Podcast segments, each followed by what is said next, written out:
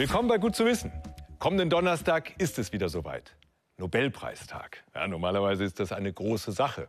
Da gibt es ein Bankett für 1000 Gäste und die Königsfamilie kommt. Naja, und dieses Jahr, da wird der schwedische König seine lobenden Worte nur in eine Kamera sprechen. Unter anderem für ihn hier, Reinhard Genzel. Der forscht und arbeitet in Garching bei München und er bekommt den Physik-Nobelpreis. Herzlichen Glückwunsch. Jahrelang hat Reinhard Genzel wie ein Detektiv Indizien zusammengetragen, um zu belegen, dass es schwarze Löcher gibt. Vor zwei Jahren ist ihm dann der entscheidende Schritt gelungen. Da hat er mit seiner Forschergruppe einen Stern verfolgt, der direkt am Rand eines schwarzen Lochs vorbeigezogen ist. Und dabei hat sich der Stern genauso verhalten, wie es, jetzt kommt's, Albert Einstein in seiner allgemeinen Relativitätstheorie beschrieben hat.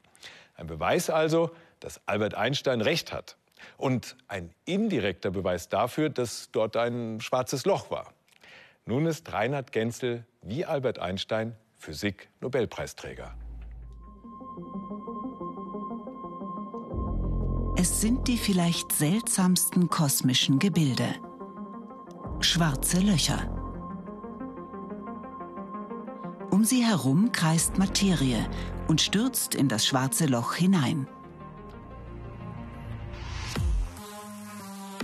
Am Very Large Telescope in Chile hat die Forschungsgruppe um Reinhard Genzel ein schwarzes Loch untersucht, im Zentrum der Milchstraße. Reinhard Genzel und sein Team sehen sich als Vorreiter. Die Hoffnung, der Nobelpreis wird ihr Forschungsgebiet aufwerten.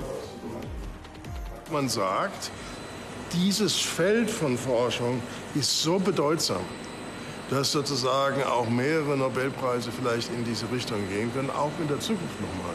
Ja, also das haben sie so gemacht. Ich freue mich ob dessen, absolut. Ja, hab nicht damit gerechnet, ganz klar.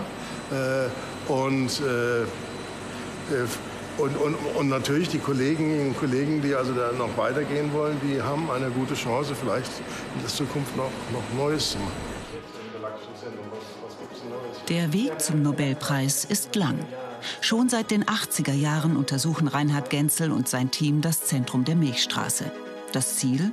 Indizien zu finden, die auf ein schwarzes Loch hinweisen. Sie wollen die Existenz des schwarzen Lochs beweisen anhand der Sterne, die um es kreisen. Ähnlich wie beim Sonnensystem. Dort verraten die Bahnen der Planeten die Masse der Sonne in der Mitte. Genauso schlossen die Forscher von den Bahnen der Sterne auf das vermutete schwarze Loch im Zentrum. Die ersten Messungen aber wurden von der Fachwelt nicht ernst genommen. Ich kann Ihnen ein Paper aus dem Jahr 85 zeigen, wo wir gesagt haben, wir haben es. Äh, es hat uns nur keiner geglaubt, weil die Indizien waren nicht stark genug. Seitdem haben die Wissenschaftler immer stärkere Belege für die Existenz der kosmischen Gebilde gefunden, mit dem Very Large Telescope. Der Höhepunkt? Im Jahr 2018 streift ein Stern das schwarze Loch im Zentrum der Milchstraße. Die Forscher wollen seine Bahn genau vermessen und sich so an den Rand des schwarzen Lochs vortasten. Die Idee? Das Licht des Sterns einfangen, und zwar im Infrarotbereich. Diese Wellenlängen zu nutzen war das Erfolgsrezept. Die war hochwichtig, weil äh, es klar war, für mich zumindest, dass der Wellenlängenbereich, also im nahen Infraroten, ein goldener Wellenlängenbereich ist. Und da war ganz offensichtlich eine Riesentür, die noch nicht äh, durchschritten war. Und in diese Richtung haben wir uns bewegt. Und relativ schnell sind wir in mehreren Schritten natürlich, das ging nicht in einem Schritt, äh, dahin gekommen, dass wir immer bessere Instrumente bauen konnten. Und dann gelang er. Ein ganz naher Blick an den Rand eines schwarzen Lochs. Der Stern rast vorbei, sein Licht wird wegen der Schwerkraft des Zentrums ins Rote verzerrt. Dieses Phänomen bestätigt Albert Einsteins Theorie genau. Kaum waren die Messdaten verarbeitet, nähert sich eine Gaswolke dem galaktischen Zentrum. Noch näher als der gerade beobachtete Stern.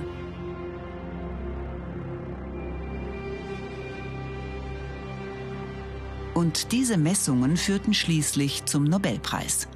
Zu Ende ist damit die Arbeit aber noch nicht. Auch nicht für Reinhard Genzel. Das Universum ist ein, ein großer Wald mit tollen Dingen, die es zu entdecken gilt. Und wenn man es dann entdeckt hat, möchte man es verstehen. Ich bin 68 und wie lange kann ich das noch tun? Aber die Max-Planck-Gesellschaft ist nett zu mir. Sie lässt mich weitermachen. Und das, was, was anderes kann ich mir wünschen. Also wie gesagt, ich, ich, ich freue mich, wenn da ich noch die nächste Phase sozusagen ein bisschen mit, mitmachen kann. Viele wissenschaftliche Entdeckungen und Erkenntnisse, die werden eher zufällig gemacht. Der Entdecker des Teflons zum Beispiel, der war eigentlich auf der Suche nach einem Kältemittel für Kühlschränke. Und Wilhelm Konrad Röntgen, der experimentierte im Dunkeln mit elektrischen Ladungen und machte dabei mehr oder weniger aus Versehen eine Röntgenaufnahme seiner Hand. Und Alexander Fleming, der entdeckte das Penicillin weil er vergessen hatte, sein Laborfenster zu schließen und Sporen des Penicilliumpilzes von draußen reinflogen und die Bakterien vernichteten, mit denen er dort arbeitete. Und auch diese beiden Forscherinnen haben ihre Entdeckung, für die sie am Donnerstag mit dem Chemie-Nobelpreis ausgezeichnet werden, mehr oder weniger zufällig gemacht. Sie wollten eigentlich herausfinden, wie sich Bakterien gegen Viren verteidigen und fanden dabei die Genschere CRISPR, mit der sich das Erbgut von Pflanzen, Tieren und Menschen verändern lässt. Dieses winzige Ding könnte unsere Welt auf den Kopf stellen. Es ist das aktuell wohl mächtigste Werkzeug der Biologie und für viele die große Hoffnung. Therapien für Menschen, wie wir sie früher für genetische Erkrankungen nur hätten erträumen können.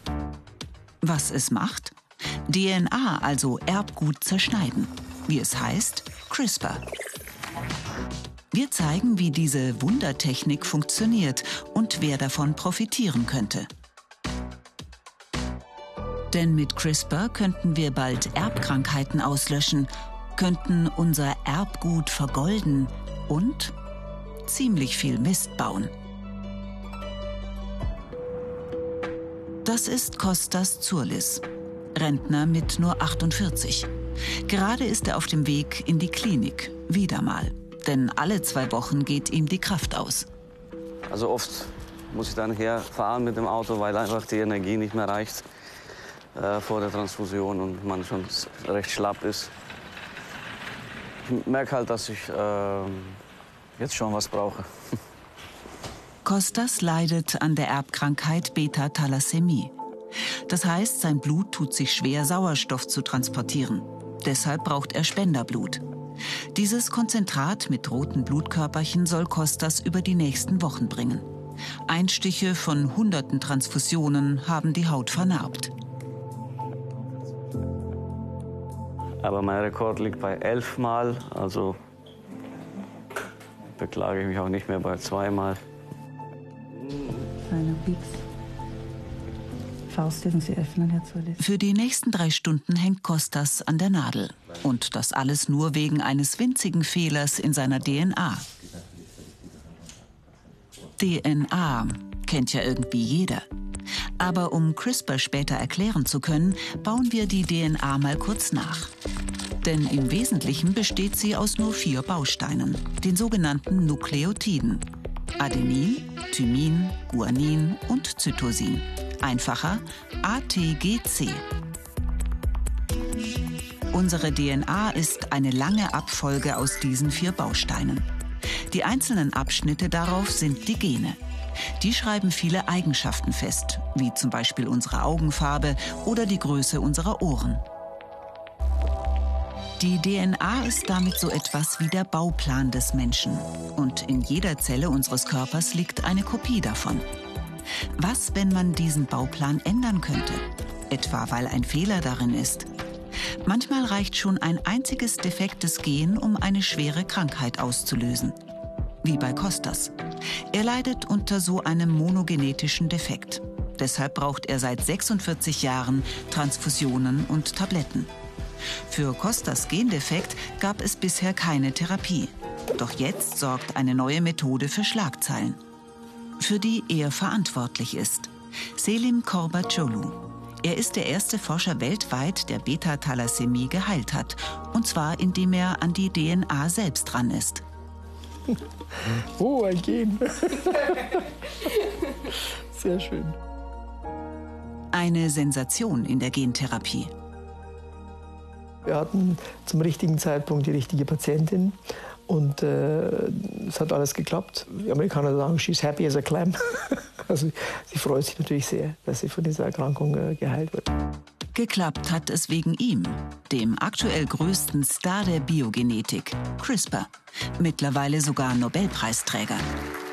Aber was ist CRISPR? CRISPR ist eine Methode, mit der man DNA verändern kann. Eigentlich spricht man von CRISPR-Cas9, aber wir bleiben mal bei CRISPR. Seine Fähigkeit? In der DNA Gene finden und Löcher hineinbeißen. Mit CRISPR geht das einfacher als je zuvor. Und damit will man in Zukunft Krankheiten heilen?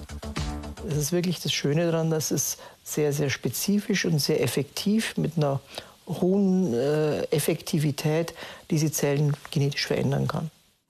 Schauen wir uns das Ganze mal genauer an. Wie gesagt, CRISPR kann in der DNA schneiden. Damit CRISPR weiß, wo es hin muss, bekommt es eine Art Zieladresse mit. Ein Code, der genau einer Stelle in der DNA entspricht. Hat CRISPR dann diese Stelle gefunden, hält es sich dort fest und beißt den Bereich darüber heraus. Jetzt gibt es zwei Möglichkeiten, wie es weitergeht. Methode 1. Abschalten. Die Zelle flickt das Loch, wo vorher der Fehler war. Das Gen funktioniert dann zwar nicht mehr, aber der Fehler ist abgeschaltet und macht keine Probleme mehr. Mit diesem Trick hat Selim Korbacoglu erstmals Beta-Thalassämie geheilt. Es war recht schnell klar, dass, äh, dass es jetzt funktioniert. Einfach, sie braucht kein Blut mehr, sie ist transfusionsfrei. Aber mit CRISPR könnte sogar noch einiges mehr gehen. Nämlich mit Methode 2, austauschen. Hier injizieren Mediziner ein Stück DNA in die Zelle. Das perfekte Ersatzteil für die CRISPR-Lücke. So könnte man in Zukunft alle defekten Gene in der DNA austauschen. Eine Methode, die Kostas neue Hoffnung macht? Jetzt spricht man dann letztendlich über Heilung. Und das ist natürlich äh, enorm. Also Gentechnik so simpel wie Lego. Kaputte Steine? Einfach tauschen. Der Hype um CRISPR ist riesig. Theoretisch ist damit so einiges möglich. Wir könnten uns Stück für Stück umbauen, uns immer weiter optimieren.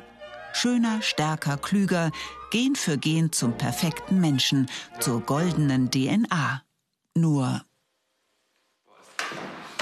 CRISPR ist nicht perfekt. Wir greifen natürlich in das Genom ein. Äh, wir können nie garantieren, ob CRISPR jetzt nicht in einer dieser Millionen von Zellen, in denen CRISPR arbeitet, doch noch an einer falschen Stelle schneidet. Denn CRISPR macht Fehler. Zum Beispiel off-target, also neben dem Ziel. Irrt sich CRISPR doch mal bei der Adresse und beißt an der falschen Stelle, kann die Zelle absterben. Oder Zellen mutieren. Das heißt, CRISPR könnte im schlimmsten Fall Krebs auslösen. Und es gibt ein zweites Problem, den On-Target-Fehler, also am Ziel. Selbst wenn CRISPR die richtige Stelle an der DNA findet, ist es manchmal recht grob. Das heißt, es beißt auch noch in benachbarte Gene. Solche On-Target-Fehler sind recht häufig. Eine neue Studie hat sie sogar bei gut einem Drittel aller CRISPR-Operationen festgestellt. Ein kurzer Zwischenstand. CRISPR ist also schnell, günstig und präzise. Aber nur einigermaßen präzise. Es passieren noch Fehler. Deswegen arbeiten Forscherinnen und Forscher weltweit daran, dieses Werkzeug zu verfeinern. Denn eins ist klar, das Potenzial von CRISPR, das ist riesig. Das Risiko aber auch. Eine Welt ohne Krankheiten. Das wär's doch. Ein sorgenfreies Leben. Doch dazu müsste man CRISPR anders einsetzen als bisher. Nämlich schon bei diesen Kollegen hier. Nur das ist hierzulande verboten. Warum? Jetzt wird's philosophisch. Professorin Alena Büchs, Vorsitzende des Deutschen Ethikrates und gerade die vielleicht gefragteste Ethikerin des Landes. Ihre Mission? Einen ethischen Rahmen für die CRISPR-Technologie setzen. Aufpassen, dass man beim CRISPRn nicht voreilig übers Ziel hinausschießt. Wir haben in den Anfängen der Gentherapie erlebt, dass zu schnell Therapien am Menschen eingesetzt wurden. Wir als Forschungsethiker haben sehr daraus gelernt, dass man noch sehr viel besseres Wissen braucht, bevor man tatsächlich äh, solche Forschung am Menschen macht. Wir sind da also heute weiter.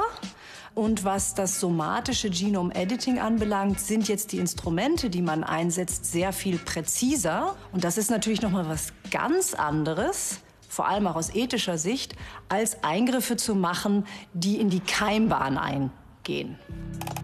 Somatisch? Keimbahn? Moment.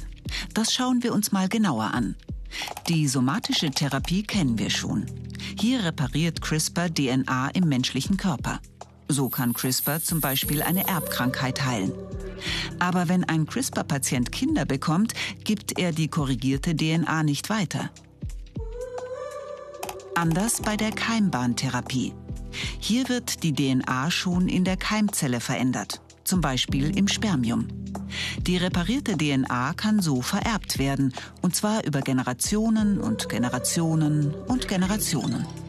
So könnten wir systematisch Erbkrankheiten auslöschen. Aber schon bei den Vorläufermethoden von CRISPR war der gesellschaftliche Konsens, am Genom von Ungeborenen darf niemand experimentieren. Doch CRISPR hat den Eingriff ins Erbgut so einfach und billig gemacht, dass praktisch jeder damit herumspielen kann, auch an Keimzellen. So passiert 2017, als der chinesische Wissenschaftler He Jiankui das Erbgut von Zwillingen vor der Geburt manipuliert hat. Dass jemand tatsächlich hergehen würde mit dem Wissensstand, und das an Menschen, zukünftigen Menschen ausprobieren wird, das hat die gesamte Weltöffentlichkeit wirklich schockiert. Denn beim CRISPRn kann viel schiefgehen. Aber es gibt noch ein Problem. Eines, das uns als offene Gesellschaft bedroht. FaceTime mit Familie Spillner. Kira und Kaya sind gehörlos, wie ihre Eltern. Die Gehörlosigkeit der Spillners ist vererbbar. Ein CRISPR-Eingriff in die Keimbahn könnte sie ausradieren.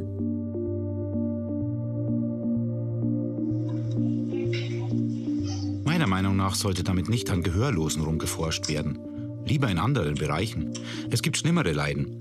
Auf die sollte man sich konzentrieren. Forschung an Gehörlosen sehe ich nicht an erster Stelle, weil es den Gehörlosen gut geht. Das ist ja kein Leiden. Wie Damian denken viele Gehörlose. Nicht jeder Gendefekt ist eine Krankheit. Ich will gar nicht hören, ich kann ja gebärden.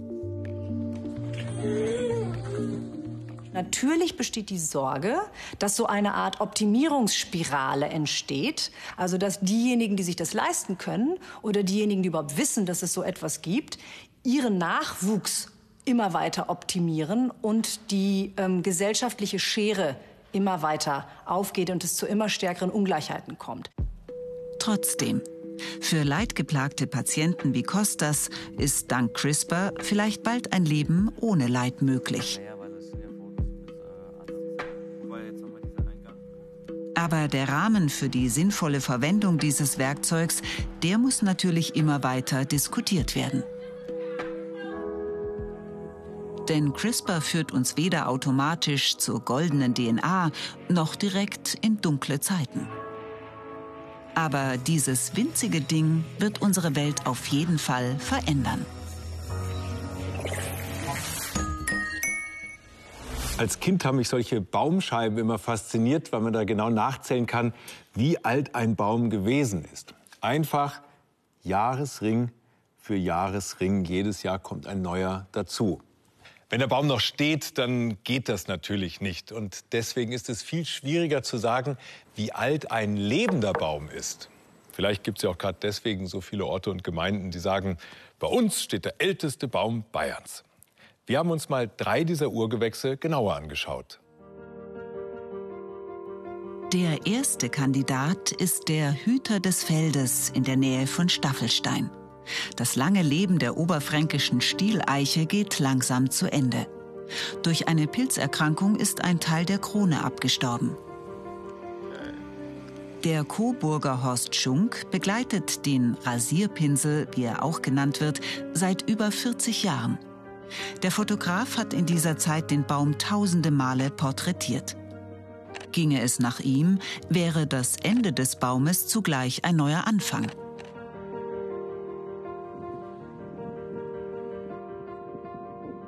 Ich würde mir wünschen, dass hier in dieser Wiese jetzt, bevor er schon abgestorben ist, endgültig, dass ein neuer Baum gepflanzt würde, wieder so eine Stieleiche, damit die Geschichte einfach weitergeht, vielleicht wieder tausend Jahre.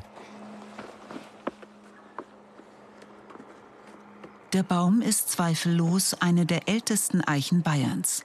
Doch wie alt er genau ist, ist unmöglich festzustellen. Nachdem er auch völlig hohl ist, fragen viele Leute, wieso wird er überhaupt noch grün? Ein hohler Stamm macht dem Baum nichts aus. Lebenswichtig für ihn ist die Schicht, die direkt hinter der Rinde liegt, das Cambium. Dort ziehen sich dünne Röhrchen hin, die Tracheen, die Wasser und Nährstoffe aus dem Boden bis in die Blätter leiten. Die Blätter wiederum versorgen den Baum mit Zucker.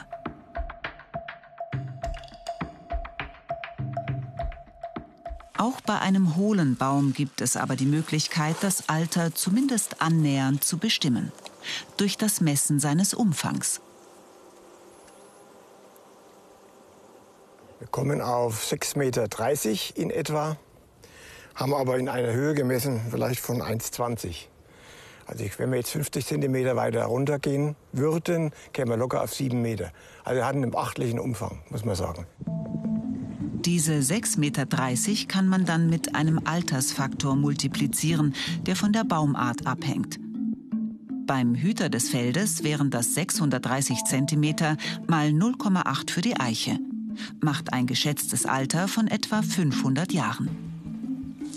Es könnten aber auch ein paar Jahrzehnte mehr oder weniger sein. Weiter geht's mit Jürgen Schuller nach Ried in der Oberpfalz.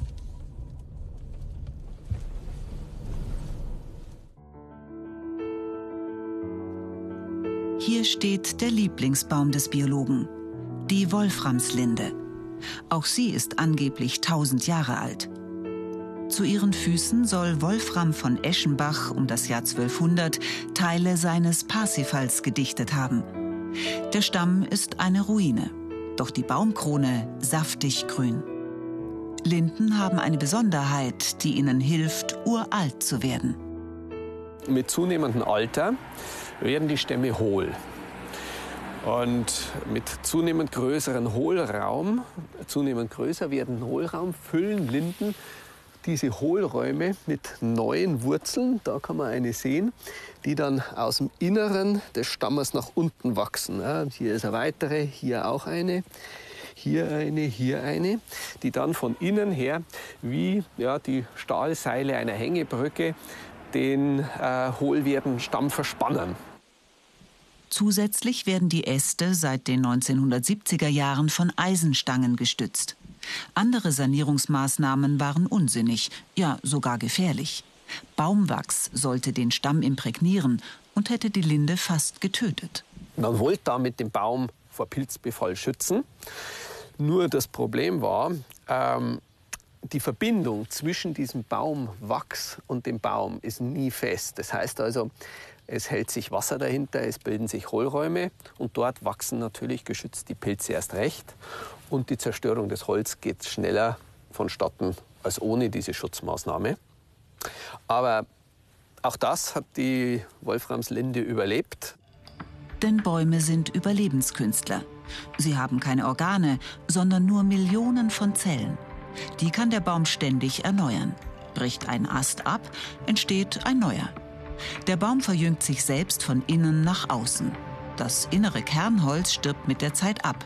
Doch die aktive Schicht unter der Borke kann über Jahrhunderte neue Zellen produzieren. Auch bei der Wolframslinde verrät der Baumumfang das ungefähre Alter.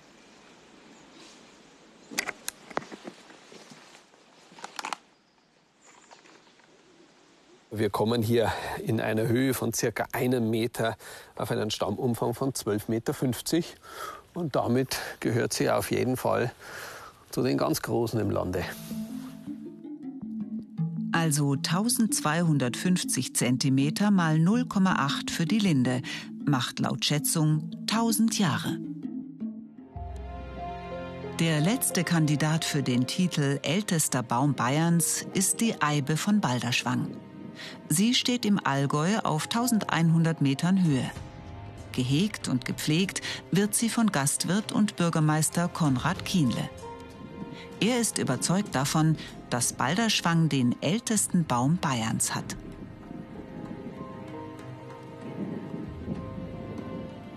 Er soll zwischen 2.000 und 4.000 Jahre alt sein.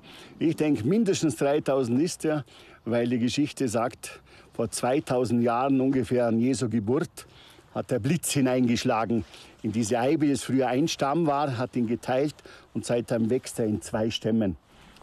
Die Legende hat einen wahren Kern, denn die beiden Stämme sind laut Analyse genetisch identisch. Das heißt, sie sind entweder Triebe des einstigen Hauptstammes oder tatsächlich uralte Überbleibsel eines gemeinsamen Sockels von mindestens sieben Meter Umfang. Je nachdem ist sie geschätzt also 800 oder sogar 1500 Jahre alt. Da bekommt man schon eine große Demut, wenn man was sieht, was das für eine Lebensleistung ist, wenn so ein Baum in so einem Hochtal Wind und Wetter, Schnee und Sturm äh, trotzt und trotzdem das so lange geschafft hat, hier zu überleben. Und ich hoffe, er schafft es noch ganz lange. Die Eibe von Balderschwang hat gute Chancen auf den Titel ältester Baum Bayerns. Aber ganz sicher wird man sich wohl nie sein. Und das ist gut so. Denn die Baumkreise sind jeder für sich absolut einzigartig und unersetzbar.